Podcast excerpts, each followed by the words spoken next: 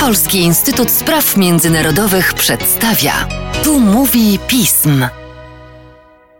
Witam bardzo serdecznie słuchaczy podcastu Polskiego Instytutu Spraw Międzynarodowych. Witam mojego dzisiejszego gościa, dawno u nas niesłyszanego Michała Wojnarowicza, ale mieliśmy kilka tygodni, kiedy Michała słyszano w wielu miejscach i w wielu sprawach musiał się wypowiadać. To już nie była kwestia izraelskich wyborów wyłącznie jak kiedyś, ale eskalacji, która nastąpiła na Bliskim Wschodzie.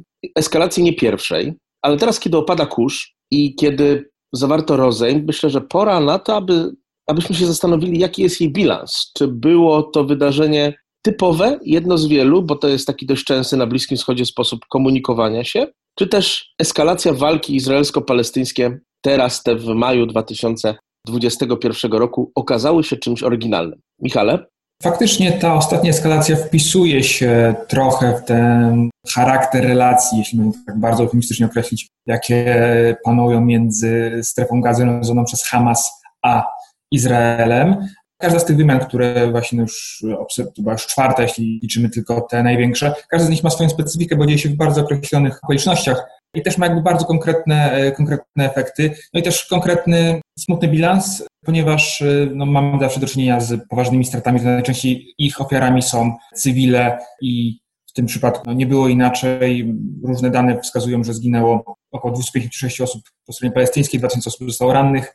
Mocno Izrael podkreśla, że przynajmniej no, znaczna część z tego to byli ludzie związani z Hamasem, no, ale też oficjalne dane mówią o 66 dzieciach, o 40 kobietach, więc ten bilans jest bardzo, bardzo wysoki po stronie izraelskiej. Też kilkanaście ofiar, ponad setki rannych. Dodatkowo około 70 tysięcy Palestyńczyków musiało w strefie gazy uciekać ze swoich domów, przemieścić się w ramach, w ramach tego niewielkiego obszaru. No i oczywiście straty w infrastrukturze. Ktoś powiedzieć, że na przykład zniszczeniu uległ jedyny punkt, w którym testowano obecność koronawirusa w, w strefie gazy. Więc ta wymiana praktycznie krótsza niż na przykład ta z 2014 roku, też mniej ofiar y, przyniosła, no ale wpisuje się właśnie pewien taki smutny ciąg takich paroksyzmów konfliktu, które później po tym jak gasną, sytuacja wraca do takiego status quo i jakby no, powtarzającej się właśnie mechanizmu, że teraz trzeba odbudować gazę, potrzebna jest pomoc, potrzebna jest reakcja międzynarodowa, ale tak naprawdę te źródła konfliktu, czy jakakolwiek większa zmiana, to, to nie ma ku temu żadnych impulsów. No właśnie, reakcje. Czy zauważyłeś zmianę w reakcji międzynarodowej na postępowanie Izraela? Bo tak z punktu widzenia publicystyki, z punktu widzenia reakcji newsowych światowych telewizji, Izrael był chyba bardziej krytykowany niż zazwyczaj. Wydaje się, że tak, że ten poziom, powiedzmy, dziennikarsko-społeczny faktycznie był dla Izraela mniej, y, mniej korzystny. Widzieliśmy te masowe demonstracje w Europie Zachodniej, w USA, one często przybierały no bardzo, bardzo gwałtowny charakter. Widzieliśmy no, sporo no, też w mediach społecznościowych, czy, czy ze strony różnych liderów opinii, opinie mocno, mocno krytyczne wobec Izraela, często wykraczającej poza no, ten poziom krytyki, ponieważ pojawiały się bardzo, bardzo niebezpieczne, wręcz antysemickie nuty. Z drugiej strony no, mieliśmy sporo politycznego wsparcia na tym wysokim szczeblu i to też w Europie, tak. Niemcy, w Austrii czy w Czechach widzieliśmy wywieszone flagi Izraela na budynkach rządowych, no, mocne, mocne słowa poparcia właśnie dla strony izraelskiej, dla ich działań. No i ten jeszcze kolejny poziom, czyli e, region, tak. I z jednej strony reakcje, no też krytyczne wobec Izraela ze strony y, państw arabskich, łącznie z tymi, które jeszcze niedawno normalizowały te relacje, ale to też nie przekroczyło pewnej, pewnej granicy bardziej skupianej się na krytyce działań w Jerozolimie, a sama wymiana y, z, ze strefą gazy ognia nie, nie były tak, tak stanowcze. Tak? Turcja była tutaj y, ostrzejszym przykładem, ale to są mocno też tureckie, tureckie uwarunkowania. Warto podkreślić rolę Egiptu, tak, który pełni tutaj rolę głównego mediatora. To im udało się wynegocjować po tych dwóch tygodniach zawieszenie broni stronami, oni byli kluczowym e, czynnikiem, tak powiem, on the ground. No i oczywiście nie można zapominać o Stanach Zjednoczonych, które zostały niejako wciągnięte w ten konflikt. Chcąc, nie chcąc, administracja Bidena jednak podchodziła, nie miała e, zamiarów się mocniej angażować w konflikt e, izraelsko-palestyński.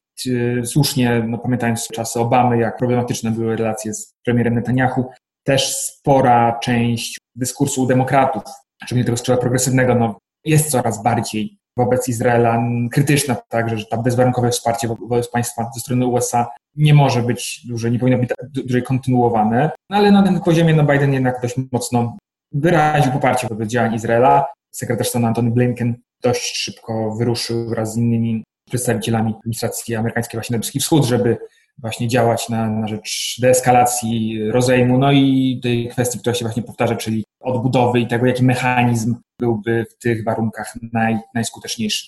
Jedno krótkie pytanie na koniec. Czy to jest rozejm, który ma szansę być trwały? Wydaje się, że będzie troszeczkę mniej trwalszy niż te pozostałe.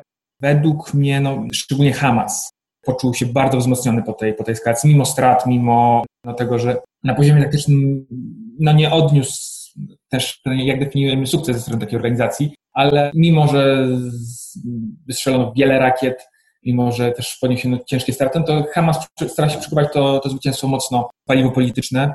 Dość powiedzieć, że no, to, to, co było impulsem, tak, czyli sytuacja w Jerozolimie też jest jeszcze daleka od, od uspokojenia. I teraz Hamas, skoro już raz zareagował na taką sytuację, czy też na, działa, na sytuację w samym Izraelu, tak, bo tam obserwowaliśmy też poważne zamieszki międzyetniczne, no to logika działania wskazuje, że no, Hamas będzie zmuszony do, do jeśli zachować swoją wiarygodność, do reagowania ponownie, jeśli w Jerozolimie dojdzie do jakichś kolejnych napięć czy eskalacji. Izrael może być chętny do, do ponownego, mocniejszego osłabienia tej, tej organizacji. Pytanie, jaki jest sformułowany mechanizm na rzecz odbudowy, jak te środki będą alokowane tak, żeby tego Hamasu nie wzmocnić, bo to jest warunek dla, dla wielu państw, jeśli chodzi o, o, o pomoc. Obawiam się jednak, że, że tu pewne napięcia będą jednak ciągle wysokie i być może będziemy świadkami kolejnej eskalacji w najbliższej perspektywie, dajmy na to paru lat.